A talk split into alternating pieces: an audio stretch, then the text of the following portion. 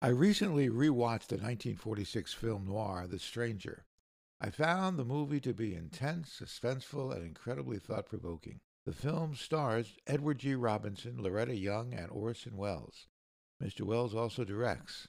The film concerns a war crimes investigator tracking a high ranking Nazi fugitive to a small Connecticut town. It has the distinction of being the first Hollywood film to present documentary footage of the Holocaust. As an adult, I became well aware of the Nazi vision for the New World Order, but my early academic study of history fell far short of apprising me as to the atrocities associated with the final solution.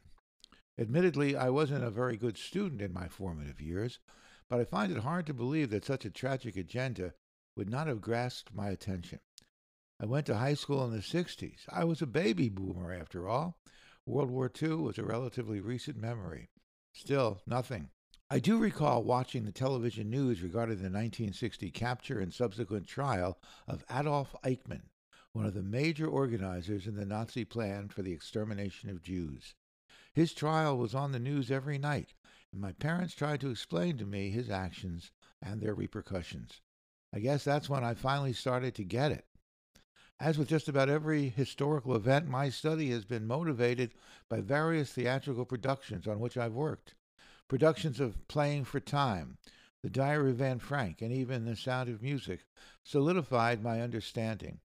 I think it took a long time to really penetrate my consciousness because I found it impossible to believe that human beings could do such things to other human beings.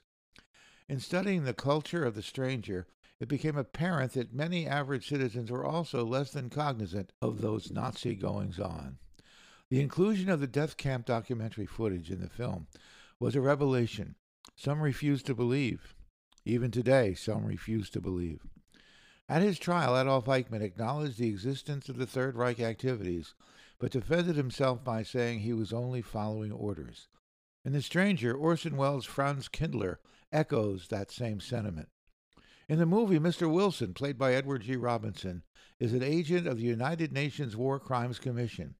He is hunting a Nazi fugitive, Franz Kindler, played by Orson Welles, who has erased all evidence which might identify him, with the exception of an obsessive hobby, a mania for clocks. In an effort to track down Kindler, authorities release from prison a former Nazi associate, Konrad Meinecke. Wilson follows Meinecke to the quiet town of Harper, Connecticut, and that's where the suspenseful chase begins. Kindler has assumed a new identity as Charles Rankin and has become a teacher at a local prep school. He is about to marry longtime Harper resident Mary Longstreet, played by Loretta Young. For all intents and purposes, he has become a model citizen. But this is a classic film noir.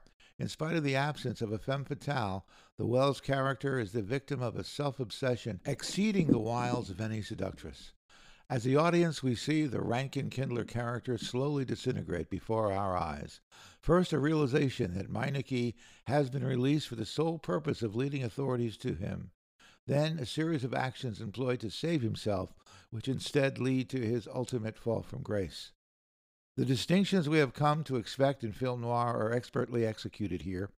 Shadows of danger, vividly implemented, stark camera angles, creative use of mirrors, reflecting beyond the characters' physicalities, and brilliant contrasts of light and dark imagery. The Stranger is five years following Welles' iconic Citizen Kane. The revolutionary technique of deep focus photography, developed by Welles and cinematographer Gregg Toland, exhibited in Kane, has been modified and improved here with stunning results. The film's writing is well paced and engaging. Credits include Anthony Veiller, the screenplay, Victor Trivas, adaptation, and Decla Dunning, also adaptation. John Huston and Orson Welles himself are uncredited contributors. The unlikely prospect of a monstrous Nazi living among the good people of Harper, Connecticut, is a principal theme in the film.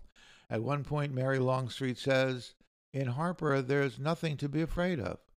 And as he builds a case against Rankin Kindler, Wilson expresses the notation that Nazis look like other people and act like other people. But indeed, the monster is present, and his downfall provides a stark and suspenseful narrative. Loretta Young is the epitome of innocence in her role as Mary Longstreet. Faithful to a point, the wife. She embraces her loyalty with an intelligent naivete. Young's acting is strongest as her character finally puts the pieces of the puzzle together. Her emotions collapse. We know Edward G. Robinson primarily as a tough guy in his performances in such movies as Little Caesar and Key Largo. But his versatility is on display in The Stranger, a low key, controlled portrayal that is highly effective. Orson Welles is magnificent in the role of the Nazi mastermind.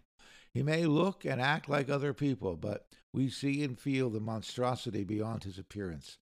Welles would only agree to play the role if he could also direct the film. In 1945, Orson Welles was regarded as a loose cannon, temperamental, and unable to stay within a budget. The producer, Sam Spiegel, decided to take a chance on Welles as a director, but only with tight restrictions.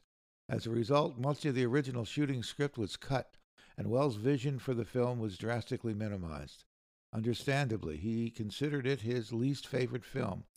But ironically, The Stranger is the only Orson Welles directed box office success.